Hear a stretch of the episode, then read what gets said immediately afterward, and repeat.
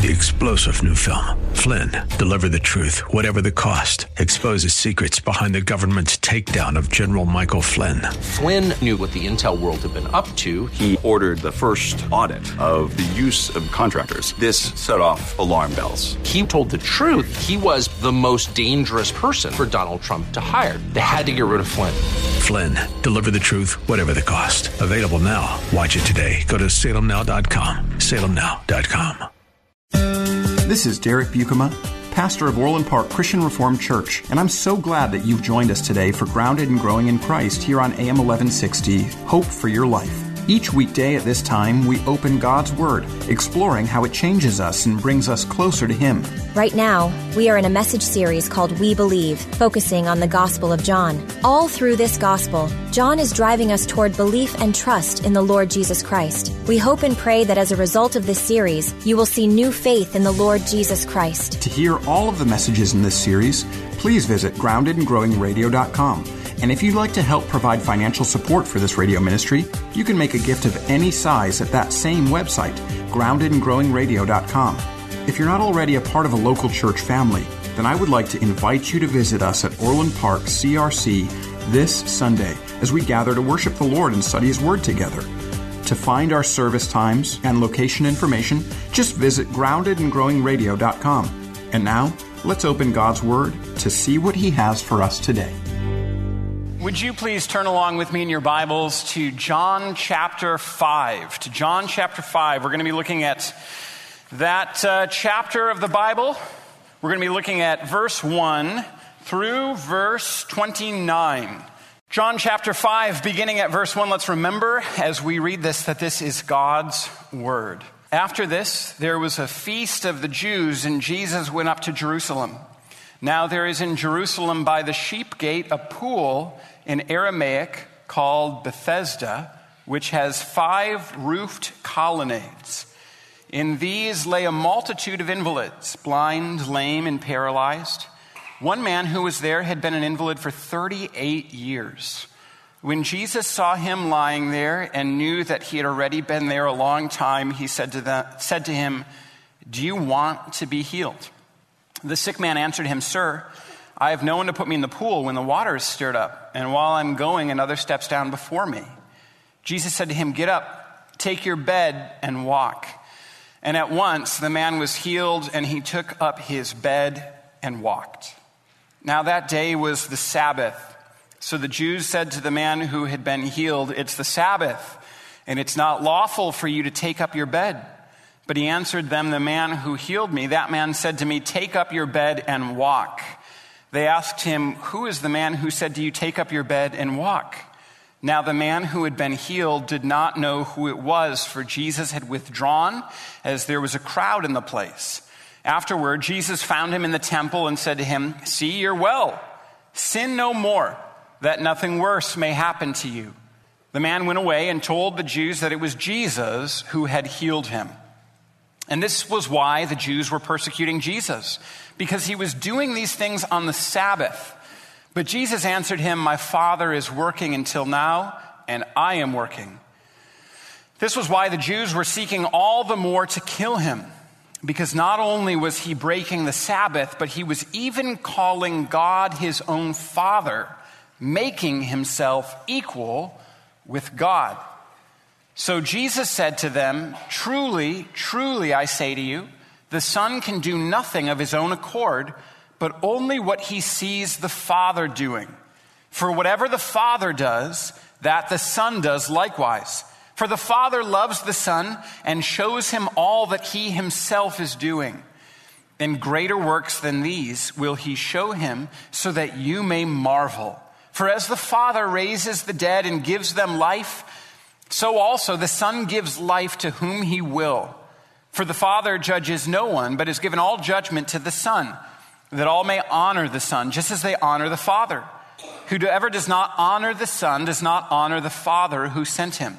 Truly, truly, I say to you, whoever hears my word and believes him who sent me has eternal life. He does not come into judgment, but is passed from death to life. Truly, truly, I say to you, an hour is coming and is now here when the dead will hear the voice of the Son of God, and those who hear will live. For as the Father has life in himself, so he has granted the Son also to have life in himself. And he's given him authority to execute judgment because he is the Son of Man. Do not marvel at this, for an hour is coming when all who are in the tombs will hear his voice and come out. Those who have done good to the resurrection of life, and those who have done evil to the resurrection of judgment. You've been listening to today's message from Pastor Derek Buikema. To learn more about Orland Park Christian Reformed Church, listen to past programs, and to give a gift to support our work preaching the Bible on AM 1160 Hope for Your Life, visit us today at groundedandgrowingradio.com.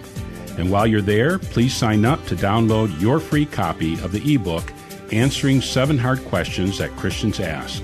Again, that's groundedandgrowingradio.com. And now, more from Pastor Derek in our series called We Believe focusing on the Gospel of John. We pray that as a result of this series, you will see new faith in our Lord Jesus Christ. One of the most beloved days when I was younger in school was uh, show and tell. I hope that that still goes on in school. My kids aren't quite old enough to experience that. I hope show and tell. I'm getting some nods, I think, from some of the teachers. Yeah, we still do show and tell. It's an important learning tool. On those days, someone would bring in something from home that was special to them and then tell the class about it. Or maybe you would bring something from your summer vacation that you had picked up on your summer vacation and then you'd tell the class about it. It was an effective learning and teaching strategy because you could see the object and then you could learn about the object. And today's passage gives us something like that. Jesus is Savior, Jesus is Lord, and Jesus is a faithful teacher because in this section of Scripture, he shows us and then he tells us. Jesus does some show and tell, and he uses this effective teaching method to get at an important truth that should change our lives the fact that Jesus is God. So we should both see what Jesus does and understand what that tells us, and then we should hear what he says so that we can understand what he's saying to us that Jesus is God, that he's equal with the Father. And because of all of that, he is able to save from death. He's able to save from judgment. And so you and I should trust in him and follow him. We should direct our whole lives based upon who he is. And so we're going to have two points this morning. The first is show, the second is tell. So let's jump into it.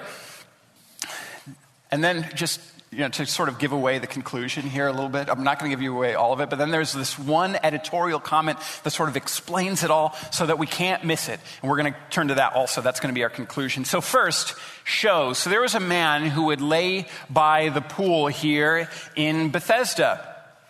There are a few things happening here. Apparently, there was a belief uh, among the people at the time that each day an angel would come and stir up the waters here of this pool of Bethesda. And the belief was then the first person to enter into the water after it had been stirred up uh, would be healed. So one person a day could be healed by this. There's a biblical commentator that I love and appreciate and trust named D.A. Carson who writes about this. He says that this pool was fed by two different streams that were kind of intermittent. So that would mean that usually at one point in the day, the pool would start to swirl because these, uh, these streams would sort of start up and flow into the pool and the pool would begin to swirl. There was also uh, in, in history kind of some talk about the fact that the content of this pool was red. It was a red pool, made red because of some of the earth and minerals that were a part of all of it. And the redness of the pool spoke to the people that perhaps this had medicinal or healing properties. It was for the healing of ailments. And so people would come from all around to try to sit by the pool to experience the healing of the red minerals in this water, to try to be the first one into the water after it would start swirling. And this man who was not able to walk, who was paralyzed, this man had been laying there for 38 years. And Jesus saw him laying there, and he knows of the years that this man has been on the ground by the side of this pool. He knows that this man's been lying there longer than Jesus Christ, the God man, had been alive on earth, but obviously much shorter than Jesus Christ, the second person of the Trinity, had been. And so Jesus knows of this person's illness, his paralysis, his inability, and he asks a question, the answer of which probably seems very obvious to us right at the very beginning. Do you want to be healed? He asks this man.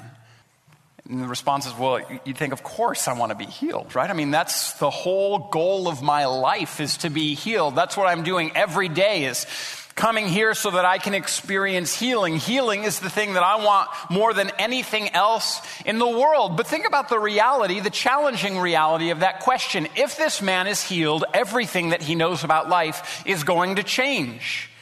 Every part of his life has been directed towards being healed. And in fact, every part of each day is directed towards that end.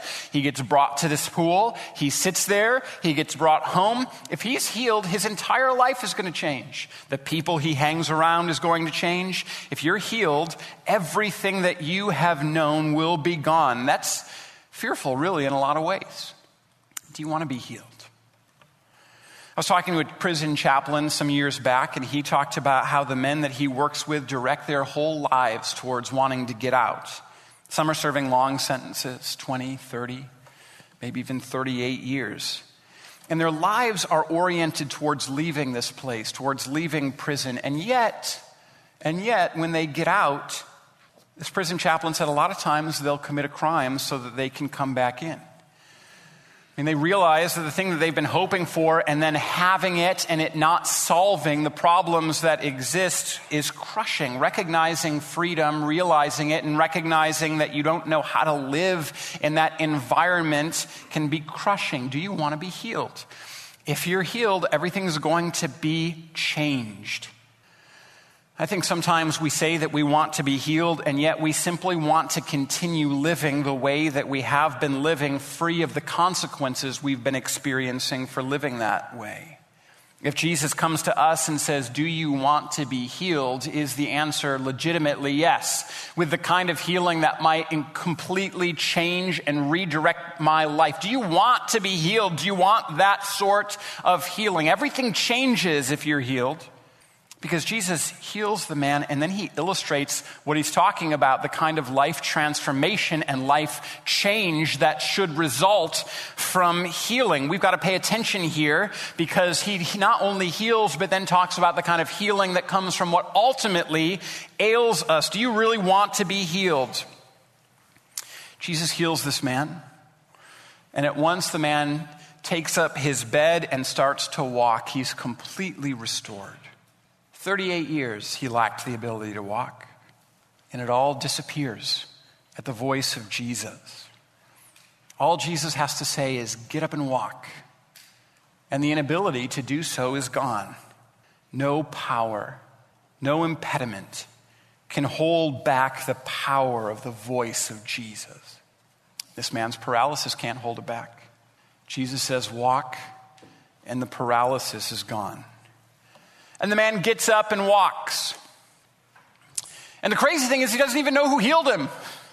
He doesn't even know who's been speaking to him. And in fact, he's asked about that, and he's like, I don't know who, heals, who healed me. I don't know. I'm not aware of it. And some of the Jews find him, some of the religious leaders find him.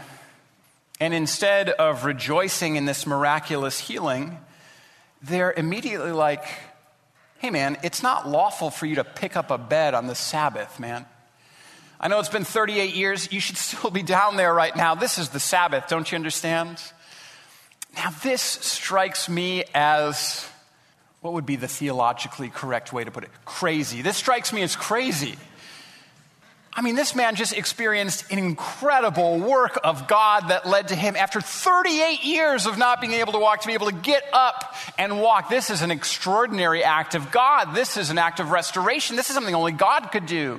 And the response of the ruling, you know, religious leaders is hey, uh, sit back down, okay? It's the Sabbath. Don't pick up your bed. Don't pick up your bed. Isn't that often the way of things, though? It sounds crazy because it is, but I mean, it's frankly oftentimes the way that we operate. We miss the big, important things because we're trying to protect a lesser good. You know, it was good. It was good that the religious leaders wanted the people of Israel to honor the Sabbath day by keeping it holy. That's a command of God.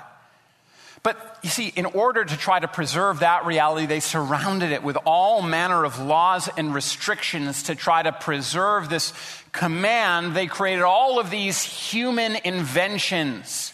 All right, so that means don't pick up your mat. It's like, uh, maybe I've said this before, it's like I talked to uh, someone when I was in college, and he said, growing up, I was allowed to, on Sunday, I was allowed to throw a baseball, but I couldn't throw it hard because that would be breaking the Sabbath. I could play catch with my dad, but it had to be thrown softly. You know, that's, that's a human restriction that's added to try to preserve the law. And it's the way of things where we'll add these restrictions in an effort to try to preserve something that's good, but it misses the whole point. It misses out on the greater good. I could give so many examples of this. But the human tendency is to miss out on the great good that God is doing by being fixated on a lesser, oftentimes human invented particular or rule of procedure that would make it so that, hey, pause for a second, we can't do this, we can't do that. It's Reformation Day today. I'm so thankful for the Reformation. I love the study of it. I love thinking about it. I love the life of Martin Luther. I love reading histories of all of that. I'm so grateful for the courage that God gave him that when he was at the diet of worms, I know that's not a weird diet. That is like this council where he was asked to renounce what it was that he had been teaching. He said, Here I stand. I can do no other. So help me God. That is courage courage, and it's beautiful. And yeah, I was discouraged because uh, about 10 years back, I was, uh, I was listening to a friend. I was in a group of people, I was in seminary, and he was talking about how he had been praying for his mom to become a Christian. He had come to faith in college, and his mom had never been a Christian. And he had prayed, and he said every day he had prayed. And He said then, he said, it just so happened that, that she came across a priest, a Catholic priest, who had shared the gospel with her, and she had believed, and she had become baptized, and she had professed faith in the Lord Jesus Christ alone. And he told the story. He was very moved by the fact that God had answered his prayers and that his mom had become a Christian. And then one person in the circle goes, Man, it sucks that your mom's a part of a false church. I was really discouraged by that. I thought, can we just for a moment, can we just for a moment be glad. There are many, many, many, many, many, many examples of God at work that we might be like, now pause for a second. That goes against this. That goes against this rule of procedure. And so it's not at all surprising that this man gets up and they're like, hey, you're not supposed to pick up your bed on the Sabbath. And Jesus finds the man and he, and he speaks to him. He reveals who he is and he says, See, you are well. Sin no more, so that nothing worse may happen to you. And what Jesus is doing here is showing that sin is much more damaging than a lifelong inability to walk. This sickness, this disability that was healed after an entire life is not as serious as sin. And it's not as serious as the consequences of sin. Do we realize that? We need to take some time to realize that today because of what this text of Scripture is proclaiming to us. Do we realize that the most harmful thing that could happen to us is our own sin? You know, sin always brings death. Sin, sin, always tugs along its best friend, death. It did at the very beginning. They're best friends. Sin brings real physical death, but sin also will bring death to your own relationships. Sin will bring death to your own life in a myriad of different ways. The consequences of sin are so serious. And so Jesus, such a gracious Savior and healer, comes back to this man who didn't even realize that Jesus had healed him and tells him that there is deeper healing there for him. There is the healing of righteousness. There's the healing of righteousness. And this is far more wonderful than even physical healing. Don't sin, Jesus says. sin no more. And this speaks to us about the kind of life change that, that a healing from Jesus should bring to us. When Jesus comes and Jesus brings healing to us, when Jesus comes and Jesus brings salvation, when Jesus comes and brings freedom from sin, Jesus expects for there to be a life change. Jesus is not proclaiming here a cheap sort of gospel. But Jesus expects that once we have been healed, that we turn from our sin and we follow after Jesus in obedience and in love. One of the problems that can sometimes happen is, is that we, we preach a cheap grace. Grace is free, but it's not cheap. Dietrich Bonhoeffer says that, that grace justifies the sinner, sets free the sinner, frees the sinner from judgment, but that a cheap grace justifies the sin. A cheap grace says, yeah, well, it wasn't that big of a deal anyway. Jesus at no time ever is preaching a cheap grace as he preaches free grace. He's healed this man, not because of anything that he's done. And he comes to him and he says, Don't sin anymore. Jesus expects that receiving his miracles and his salvation, that it will change your life. And we should desire not only this freedom from sin that gets us that gets us to be moved from the kingdom of darkness to the kingdom of light, but then we should expect that, that we should continue to desire God's grace so that we might be genuinely free from those patterns of behavior that characterize us before we trust in Jesus. We should want the kind of life transformation that comes from trusting in the Lord Jesus, a life change. And he also, Jesus expects that we will see what he is doing through this miracle. Here is the show. He's showing us by his healing, by his call to holiness, by him doing it on the Sabbath, he's showing us that he is God. Not only because he has the power to reverse what sin has taken away through the healing of this man's paralysis, not only because of his call to righteousness, but also because he does it on the Sabbath and he ties his work on the Sabbath to the work of his Father. He says, My Father is always working, so I'm going to join him in that. Jesus is showing us that he is God. What he's going to do next is tell us the same thing. Jesus demonstrates his authority in the heading of this uh, last part of the text that we have in front of us this morning is the authority of the Son. It's a good heading put in by the editors of the English Standard Version. He says that he receives his authority from the Father and that he is the Son of God. Israel, this time, considered itself to be the Son of God, but Jesus applies it to himself specifically. He says that he is the Son of God. And then specifically, he says, all the things that the Father is able to do, I am able to do. He's tying the authority of the Father to his own authority. He's tying the things that the Father is able to do to that which he is able to do. And the thing that Jesus really zeroes in on here in this section of Scripture is that he is able to save from death. Hallelujah. Verse 21 As the Father raises the dead and gives them life, so also the Son gives life to whom he will. Verse 24 Whoever hears my word and believes him who sent me has eternal life. He's passed from death to life. Verse 25 Truly, truly, I say to you, an hour is coming and is now here when the dead will hear the voice of the Son of God, and those who hear it will live. And at the very end, John chapter 5, verses 28 and 29, he says, Do not marvel at this, for an hour is coming when all those who are in the tombs will hear his voice and come out. Those who have done good to the resurrection of life, and those who have done evil to the resurrection of judgment. Jesus, he tells us now, is not only able to save from disability, Jesus is able to save from death. That is awesome. That is awesome. Jesus has just performed a miracle just by speaking, just by speaking. The paralysis of this man is gone. And what Jesus says here, what he tells us here, is that this hour is coming. It's actually here. With Jesus' life, it's present.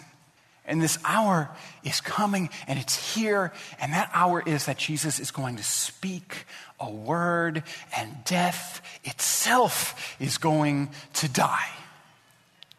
That's amazing. That is beautiful. There's no power that's able to prevent our God from working. And the beautiful truth that Jesus is giving to us in John chapter 5 is that when Jesus says, Come alive, death dies and releases its grip. That is amazing. I'm so thankful that this is true about our Savior and our Lord and our God. You've been listening to today's message from Pastor Derek Buikema. To learn more about Orland Park Christian Reformed Church, listen to past programs, and to give a gift to support our work preaching the Bible on AM 1160 Hope for Your Life, visit us today at groundedandgrowingradio.com. And while you're there, please sign up to download your free copy of the ebook Answering Seven Hard Questions That Christians Ask. Again, that's groundedandgrowingradio.com. This is Pastor Derek Buikema, and on behalf of Orland Park Christian Reformed Church, we want to thank you for your support and partnership in proclaiming the gospel here on AM 1160 Hope for Your Life. If you're looking for a local church to call home, Orland Park Christian Reformed Church welcomes you to worship with us this Sunday. You can find all the details online at groundedandgrowingradio.com. Thanks again for joining us, and until next time, may God bless you.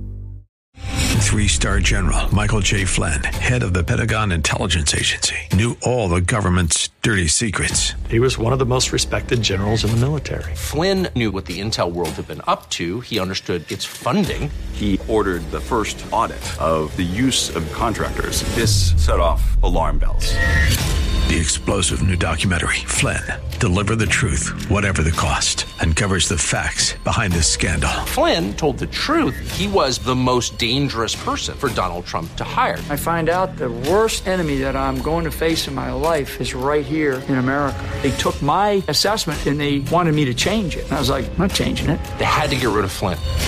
With in depth interviews, archival footage, and never before seen personal records of the man behind the headlines. I just felt like I was drowning. Flynn, deliver the truth, whatever the cost. Available now. Watch it today. Go to salemnow.com. Salemnow.com.